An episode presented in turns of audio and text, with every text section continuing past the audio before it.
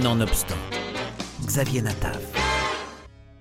Disponible en ce moment sur Netflix, le nouveau court-métrage d'animation du duo de réalisateurs israéliens Daniel Sivan et Morlouchi.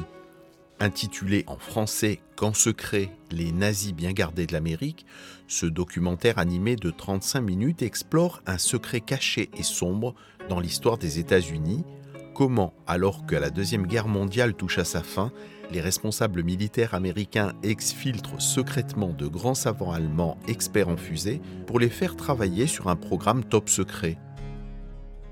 En violation de la politique américaine officielle, ils les emmènent dans un endroit totalement secret, coupé du monde, appelé la boîte postale 1142.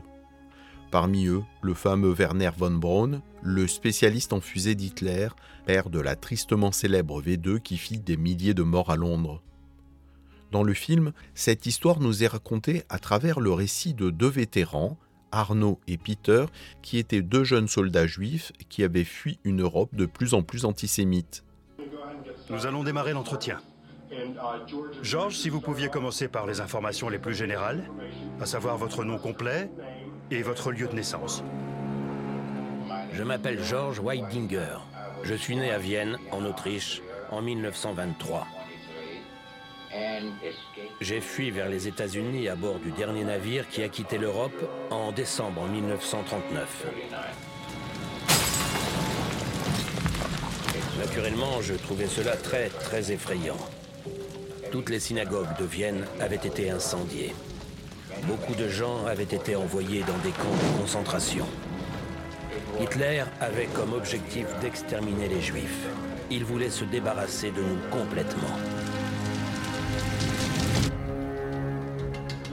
Dès que je suis arrivé dans ce pays, j'ai déposé une demande pour devenir citoyen.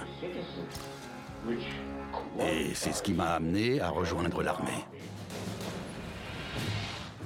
Nous étions plusieurs centaines de juifs qui venaient tout juste d'être appelés. Leur première question, c'était Êtes-vous prêt à vous battre pour votre nouveau pays, pour l'Amérique? On répondait Oui, votre honneur. Je me retrouvais du côté de ceux qui allaient casser la gueule des Allemands. Une fois enrôlés, ils s'attendaient à partir en guerre pour lutter contre les nazis. Mais au lieu de cela, en raison de leur maîtrise de l'allemand, on les charge, dans le cadre de cette mission classifiée, de garder les soldats et d'obtenir des renseignements auprès de ces nazis. On est arrivé là-bas et le commandant nous a dit On y est, les gars. Vous n'allez pas en Europe. Vous restez ici. Un de nos gars s'est penché par la vitre et il a demandé au policier militaire comment s'appelle cet endroit? Le policier lui a répondu il n'a pas de nom. Ce qui rend cette mission encore plus insupportable, c'est que les responsables militaires de la boîte postale 1142 pensaient que si leurs prisonniers nazis étaient traités avec indulgence, ils divulgueraient des informations scientifiques top secrets qui seraient utiles aux États-Unis dans la guerre froide contre leur nouvel ennemi, l'URSS. On leur demande donc de rendre la vie de ces prisonniers agréable en leur donnant des journaux à lire, du whisky à siroter et de nombreux jeux à pratiquer, dont la natation, le tennis, le ping-pong ou les échecs. Et le film témoigne bien de ce conflit de loyauté pour ces jeunes soldats entre la nécessité de répondre favorablement à l'armée de ce pays récemment intégré et la répulsion de faire ami-ami avec ces nazis. À l'époque, les officiers allemands étaient des nazis. Et les amener ici, bon Dieu Pourquoi transférer aux États-Unis des prisonniers de guerre allemands? Qu'est-ce qui se tramait ici? Ces soldats venaient de tous les corps d'armée. Artillerie, infanterie, SS.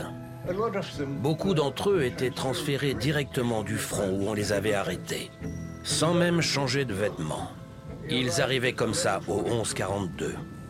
Ce n'était pas un sentiment très agréable.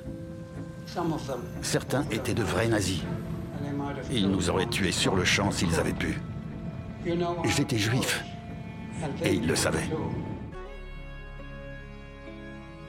en raison de la rareté des images d'archives du camp classé top secret, le film utilise avec intelligence et élégance l'animation pour raconter l'histoire. Une histoire qui semble si irréelle qu'on a peine à y croire et qui pourtant est bel et bien réelle. Nommé aux Oscars dans la section documentaire, Qu'en secret, les nazis bien gardés de l'Amérique pourraient remporter une statuette. En attendant, le film est visible en ce moment sur la plateforme Netflix.